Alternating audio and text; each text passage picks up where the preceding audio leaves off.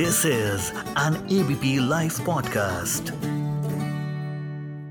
Pakistan के खराब आर्थिक हालात किसी से छुपे हुए नहीं हैं। रोज कोई ना कोई खबर हमारे सामने आती रहती है कि लोग जा रहे हैं पाकिस्तान छोड़ के। खाने का तेल पाँच सौ बत्तीस रुपए लीटर है, दूध की कीमत डेढ़ सौ रुपए, देश पर अरबों का कर्ज है। ऐसे में पाकिस्तान के अस्तित्व का क्या होगा? बस, आज इसी पे बात होगी एबीपी लाइव पॉडकास्ट में।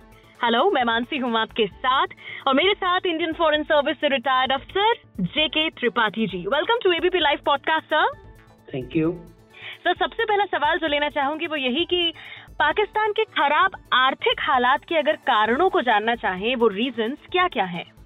देखिए पाकिस्तान के खराब आर्थिक हालात जो हैं जो और भी अब खराब होते जा रहे हैं बद से बदतर होते जा रहे हैं ये आज की बात नहीं आज का कारण नहीं है पाकिस्तान की पैदाइश से इसका कारण जुड़ा हुआ है। ओके। पाकिस्तान पैदा हुआ जब बंटवारा हुआ भारत और पाकिस्तान का तो इस बेसिस पे हुआ था कि पाकिस्तान ने कहा था कि मुसलमानों के लिए अलग एक अलग पाक नेशन चाहिए। हम्म पाक मुल्क चाहिए। हम्म। और इसी इसी एक्शन को लेकर के मुसलमान पाकिस्तान बना लेकिन ये पूरा ये पूरा ये ये पूरा सिद्धांत ही पाकिस्तान का फेल तब हो गया। जब विभाजन के बाद पाकिस्तान में जा पाकिस्तान जाने वालों की संख्या पाकिस्तान की कुल जनसंख्या से ज़्यादा लोगों ने मुसलमानों ने भारत में रहना पसंद किया। तो ये, ये पाकिस्तान की बनने का जो सिद्धांत था वही वहीं पे फेल हो गया। अब उसके बाद पाकिस्तान की विदेश नीति का सिर्फ़ एक ध्येय रह गया कि किसी तरह से भारत की भारत का विरोध किया जाए हम्म। और उसी के चलते पाकिस्तान अमेरिका की गोद में सीट, सीटों और सेंटो संगठनों के तहत वहाँ जा बैठा जी जी अब पाकिस्तान के अब चूँकि अमेरिका ने उसे सहायता देनी खूब शुरू की हम्म। अपने जियो पॉलिटिकल इंटरेस्ट की वजह से इसलिए क्या हुआ कि पाकिस्तान में कोई बहुत खास इंडस्ट्री या बहुत खास एक्सपर्टीज डेवलप नहीं हो पाई। हाँ कुछ इंडस्ट्रीज़ हुई। खेती के भी कुछ कुछ कृषि में भी फ़र्क पड़ा और कपड़े वगैरह का रेडीमेड गारमेंट्स वगैरह का वहाँ ज़्यादा हुआ। वहाँ विकास हुआ उनकी फैक्ट्रीज का उनकी मैन्युफैक्चरिंग का इंडस्ट्रियल बेस का। लेकिन हम्म। उसके अलावा पाकिस्तान कुछ खास कर नहीं पाया। और उस पर क्योंकि पाकिस्तान के पाकिस्तान की विदेश नीति का पहला और एकमात्र उद्देश्य था भारत का विरोध। इसलिए इसलिए वहाँ मिलिट्री ने अपने को ज़्यादा सुप्रीम करना शुरू कर दिया। और हम्म। क्योंकि क्योंकि मिलिट्री के लिए किसी भी देश की फौज के लिए सबसे ज़्यादा अपने को अपने को उसकी फौज का महत्व तो तभी होता है जब बॉर्डर पर इनसिक्योरिटी हो अस्थिरता हो। जी। और बॉर्डर पे भारत के साथ बॉर्डर पे अस्थिरता का हवा खड़ा करके पाकिस्तान की आर्मी वहाँ पर सुप्रीम हो गई। हम्म हम्म। और उन्होंने बे इंतहा लूटना शुरू कर दिया मुल्क को। जी। आप सोचिए ये मुल्क हाँ, भारत और पाकिस्तान तो विभाजन से पहले एक हम्म। लेकिन अब विभाजन के बाद आप देखिए पाकिस्तान की स्थिति क्या है और भारत की स्थिति क्या है। और दूसरी चीज़ आप देखिए कि इकहत्तर में पाकिस्तान से अलग होने के बाद अब बांग्लादेश और पाकिस्तान की स्थिति में कितना फ़र्क आ गया दोनों एक ही मुल्क थे हम्म। एक ही मुल्क के हिस्से थे तो हम्म अब वहाँ मिलिट्री ने सिस्टमेटिकली हम्म ऐसा कर दिया कि मिलिट्री सारी पावर मिलिट्री को रहेगी। चाहे प्रत्यक्ष रूप में हो चाहे। परोक्ष रूप में हो और आपने देखा होगा जो भी वहाँ के जनरल या जो भी मेजर जनरल लेफ्टिनेंट जनरल के रैंक से रिटायर होते हैं हम्म। वो ज़्यादातर लोग जाकर के विदेश में बस जाते हैं क्योंकि रिटायर होने से पहले वो पैसा लूट करके वहाँ ले गए होते हैं। ओके। जमा कर गए होते हैं। तो ये ये सबसे तो पा, पाकिस्तान की आर्थिक हालत तुरंत अभी कुछ पिछले सालों में नहीं खराब हुई बल्कि इससे ये धीरे धीरे ग्रेजुअली ये होती गई है। और हम्म। अब हालत ये आ गया आ गई है कि ये नासूर बन गया है जिसको ठीक शायद नहीं किया जा सकता है।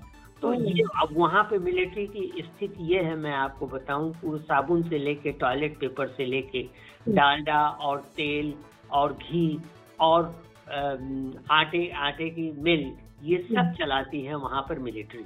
जी जी और आपको जान के ताजुब होगा कि जैसे पाकिस्तान के हम्म जैसे हमारे यहाँ इसरो है। हम्म हम्म। स्पेस रिसर्च ऑर्गेनाइजेशन वैसे पाकिस्तान में सपार्को है। ओके। सपार्को जो है वो वहाँ का स्पेस रिसर्च ऑर्गेनाइजेशन है। हम्म और आपको जान के ताजुब होगा कि पिछले 22 साल में उसकी कमान चार मेजर जनरल्स के हाथों में रही है। हम्म और हम्म, मैंने ये इंटरनेट पे रिसर्च किया उन चार में से तीन की क्वालिफिकेशन थी। हम्म। बीएससी जूलॉजी बॉटनी केमिस्ट्री और एक एमएससी बॉटनी था। ओके। और ये लोग पाकिस्तान के रिसर्च ऑर्गेनाइजेशन को स्पेस रिसर्च ऑर्गेनाइजेशन को चला रहे थे। हम्म। आज भी है वहाँ पर अगर कोई अम, कोई जनरल रिटायर होता है तो उसको इस्लामाबाद में बड़ा मकान और ज़मीन दी जाती है। जी। तो एक वहाँ पर एक सिस्टम डेवलप हो गया और इसके साथ ही साथ भारत ने तो जमींदारी प्रथा खत्म कर दी पाकिस्तान में अभी भी चल रहा है। हाँ अभी भी लोग अभी भी ऐसे भी केसेस आते हैं कि चेन से बांधा जाता है हम्म। दो नौकरों को जो नहीं उनकी बात मानते जमींदारों की। तो अब ये चीज़ें जो हैं इस जो फ्यूडल मेंटेलिटी कहते हैं उससे पाकिस्तान उभर नहीं पाया है। और इसीलिए पाकिस्तान की इकोनॉमी धीरे धीरे चौपट होती रही है। जी। जी अच्छा अगर हम चाइना की बात करें चूँकि ये अपनी दोस्ती काफ़ी निभाते रहे हैं पाकिस्तान के साथ तो इन खराब हालातों में चाइना का क्या रवैया है? और आगे क्या ये इनको पटरी पर लेकर के आ सकता है? जैसे चीन कुल मिलाकर के एक दुकानदार देश है। जी। एक व्यापारी देश है। हम्म, और चीन हो या कोई भी और देश हो हम्म। जब किसी दूसरे देश से उसको उसका मतलब सदता है उसका हित सदता है हम्म, तब तक वो उसके साथ दोस्ती निभाता है। चीन के साथ पाकिस्तान की सदाबहार दोस्ती रही।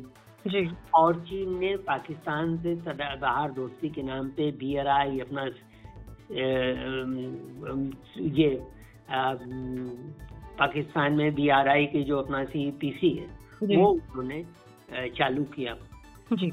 वो इनकी इनका फ्लैग वो इनका एक तरह से समझ लीजिए सबसे बड़ा फ्लैगशिप प्रोग्राम था। हम्म लेकिन हम्म अब क्या हुआ कि वहाँ पर भी चीन के चीन को बड़ी कठिनाइयाँ आई और कठिनाइयाँ ऐसे आई कि चीन ने पाकिस्तान को कर्जे तो खूब बेतहाशा दिए। हम्म। चीन के अभी पाकिस्तान के ऊपर चीन के करीब तीस अरब डॉलर का कर्जा है। ओके। लीजिए अब अब कैसे पाकिस्तान उसको वापस करेगा? चीन को तो पैसे वापस भी चाहिए ना।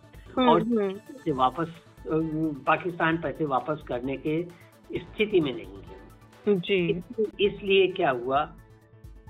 इस इसलिए क्या हुआ कि पाकिस्तान की और खराब हालत होने लगी क्योंकि एक तो वहाँ इंफ्रास्ट्रक्चर के लिए बिजली के लिए पानी के लिए इन सब के लिए। हम्म, बाकी चाइनीज़ कंपनीज़ आ गई हैं। ग्वादर की चाइनीज़ कंपनी आ गई हैं। जिनको जो पाकिस्तान को पाकि जिनकी वजह से पाकिस्तान में बिजली उत्पादन की लागत जो है हम्म, भारत की तुलना में ढाई गुना ज़्यादा है। ओके। तो आप समझ सकते हैं कि चीनी कंपनियाँ कैसे लूट मार कर रही हैं। अब तो पाकिस्तान उसको नहीं पैसे नहीं वापस कर सकता तो चीन भी आखिर कहाँ तक उसको पैसे देगा? जी। इसीलिए देखिए अभी जो अभी बड़े ज़ोर शोर से पाकिस्तान में ये कहा गया कि साहब चीन ने पाकिस्तान को 10 अरब डॉलर का कर्ज देने का की बात कही। है। हाँ। राज़ी हो गया। हम्म, हम्म, लेकिन इसमें ये नहीं बताया गया बाद में कहीं खबर आई तब फिर पाकिस्तान को भी परेशानी हुई कि 10 अरब डॉलर में से 9 अरब डॉलर तो पुराने कर्जे का सिर्फ़ रिशेड्यूलिंग होगा। चीन चीन ने जो 10 अरब डॉलर के कर्जे तथा कथित रूप से पाकिस्तान को दिए हैं बाद में चीन ने इस चीज़ का स्पष्टीकरण किया कि उस द, उस 10 में- 10 अरब डॉलर में से 9 अरब तो कर्जों पुराने कर्जों का रोल ओवर है। ओके। जो चुकता करने थे पाकिस्तान को नौ अरब वो अभी उसने नहीं चुकता किए तो उसकी म्याद बढ़ा दी गई है।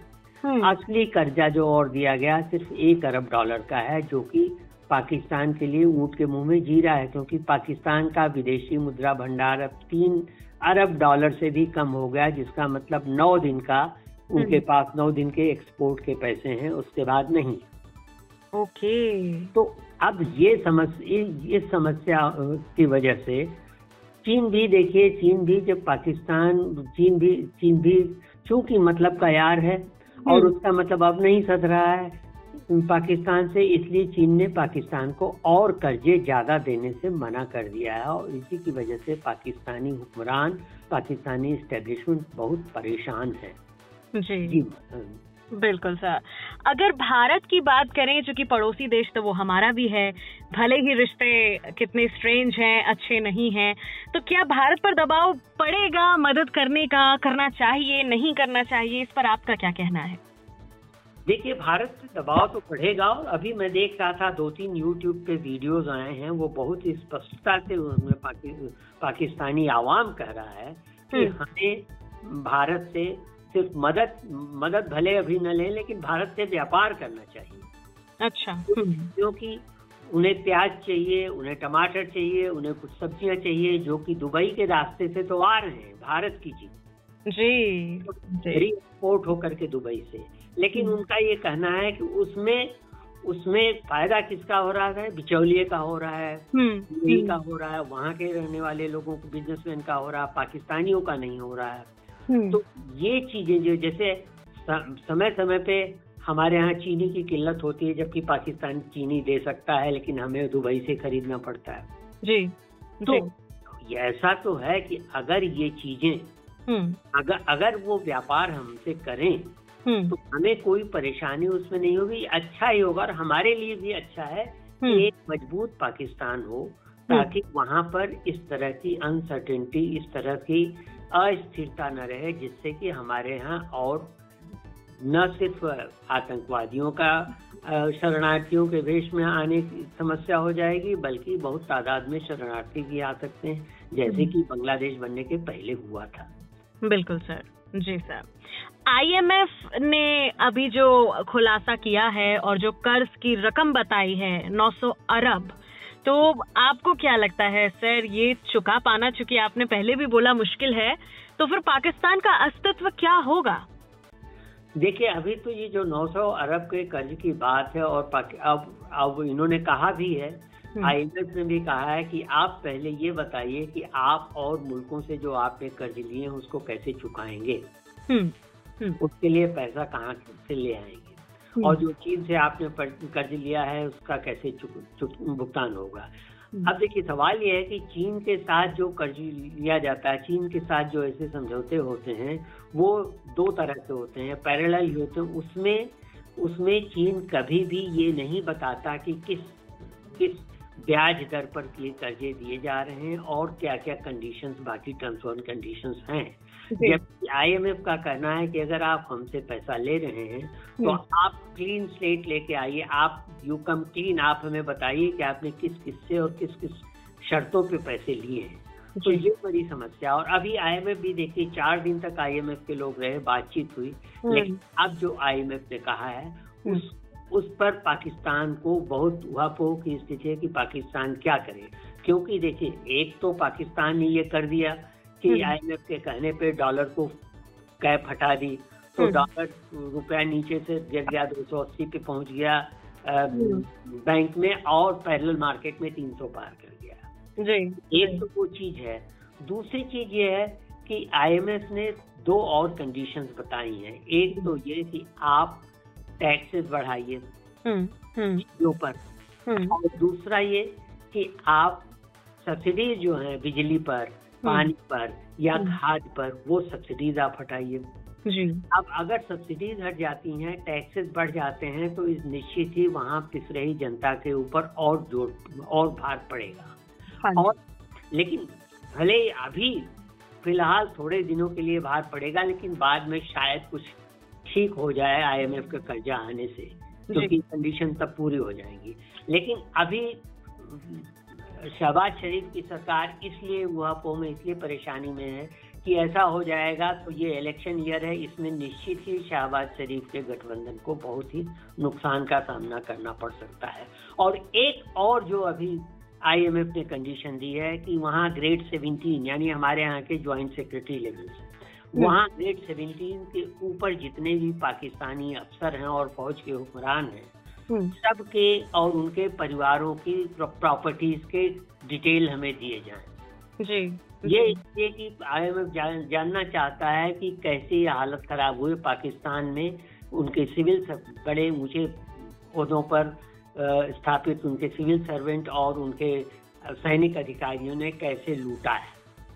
अब वो परेशानी का सबब है। इसीलिए आपने देखा सुना होगा कि अभी अभी शहबाज शरीफ ने सारे विपक्ष को न्योता दिया है कि सात तारीख को आइए हम सब लोग मिल करके हम्म। आ, वो करें। ऑल पार्टी कॉन्फ्रेंस करें जिसकी वजह और उसमें ये देखें कि क्या हो सकता है इस पर विचार करें। बिल्कुल।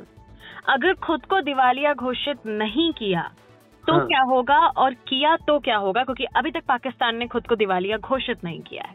देखिए मेरे ख्याल से दिवालिया घोषित करने के उनकी नौबत अभी शायद नहीं आएगी क्योंकि पिछले महीने ही दिवालिया घोषित होते होते रह गया है हम्म। लेकिन ये है कि अगर दिवालिया घोषित नहीं किया तो हम्म। स्थिति ऐसी होगी कि अगर तीन हफ़्ते दो हफ़्ते के बाद सारे एक्सपोर्ट बंद हो जाए इम्पोर्ट बंद हो जाएँगे हम्म। सबसे पहले तो पेट्रोल की और डीजल की कमी हो जाएगी जिससे अभी भी पाकिस्तान जूझ रहा है कई पेट्रोल डीजल पंप बंद हो चुके हैं और उससे बड़ी ही मारकाट की अव्यवस्था की अनारकी की स्थिति होगी दूसरी चीज़ ये है कि जितने चीज़ जितना इम्पोर्ट किया गया है सामान कितने हज़ार कंटेनर कराची एयरपोर्ट पर पड़े हुए हैं वो छुड़ाए नहीं जा रहे हैं क्योंकि एल एल सी बंद कर दी गई है हम्म, हम्म। और कोई एक्सेप्ट नहीं कर रहा उसको मान्यता नहीं दे रहा और इसलिए आप छुड़ा नहीं सकते क्योंकि आपके पास पैसे नहीं है हम्म। एक्सचेंज नहीं है बाहर से जो पैसे आ रहे हैं बाहर के रहने वाले पाकिस्तानी जो अपने अपनी पगार में से अपनी सैलरी में से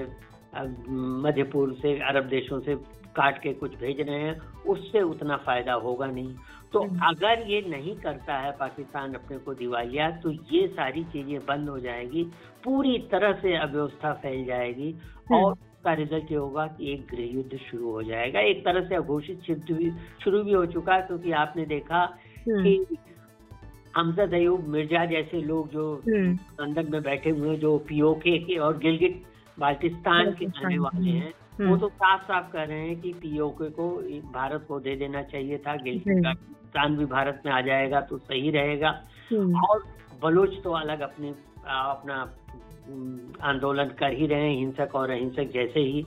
तो इस सब की वजह से पाकिस्तान की हालत तो ऐसे ही खराब हो रही हाँ दिवालिया घोषित होने से ये होगा कि तब शायद कुछ दिन में उसको उबारने के लिए कुछ मुल्क आगे आए लेकिन हम्म। उनकी या चीन भी आ गया है लेकिन उनकी कंडीशन कैसे होगी वो आप श्रीलंका के हालातों से या श्रीलंका में जो कुछ हुआ इससे हम्म। समझ सकते हैं वो कौन कौन से मुल्क हो सकते हैं जो आगे आ सकते हैं देखिए एक तो चीन आ सकता है हम्म। और चीन आएगा तो मेरे ख्याल से चीन तो ये कहेगा कि हाँ हमको हमको देश को या देश के हिस्से को बलूचिस्तान को पीओके को गिलगिट बाल्टिस्तान को ये सबको हमें गवर्न करने दीजिए। Okay okay okay. तभी तरह से उनकी क्षेत्रीय अखंडता और संप्रभुता को हम्म। गिरवी रखा जाए। जी।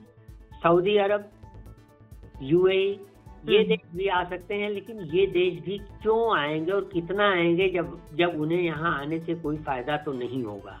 और मुस्लिम ब्रदरहुड के नाम से बाकी देशों में से कोई नहीं आ सकते हैं हम्म। मलेशिया आएगा ना इंडोनेशिया आएगा और न मोरक्को इजिप्ट वगैरह देश आएँगे तो ये समस्या हो जाएगी पाकिस्तान को और हम्म। पाकिस्तान के लिए अब यही एक वो है कि या तो फिर से मिलिट्री आ जाए और मिलिट्री फिर अमेरिका से या और इंटरनेशनल मॉनेटरी फंड और और ऑर्गेनाइजेशन से कुछ पैसे ले और किसी तरह से मिलिट्री अपने को कंट्रोल जब तक नहीं करेगी, तब तक पाकिस्तान में हालत सुधरेंगे नहीं। जी। आखिर मैं आपसे यही जानना चाहूँगी क्योंकि आपने कहा भी कि हालात इतने बदतर हो चुके हैं कि उन्हें सुधारा नहीं जा सकता। तो ऐसे में आखिर में आप क्या कहना चाहेंगे पाकिस्तान के अस्तित्व के बारे में? क्योंकि जो लोग कहते हैं कि पाकिस्तान के टुकड़े हो जाएँगे। देखिए पाकिस्तान के टुकड़े हो सकते हैं हम्म। लेकिन ये हमारे लिए अच्छा नहीं होगा। अच्छा। हमारे लिए इसलिए अच्छा नहीं होगा कि एक तरह से आप सोचें कि एक देश हम्म, जो जिसमें अभी भी जमींदारी प्रथा फ्यूडल प्रथा कायम है हम्म, एक देश जिसमें स्टेट रिलीजन टेररिज्म हो चुका है। जी।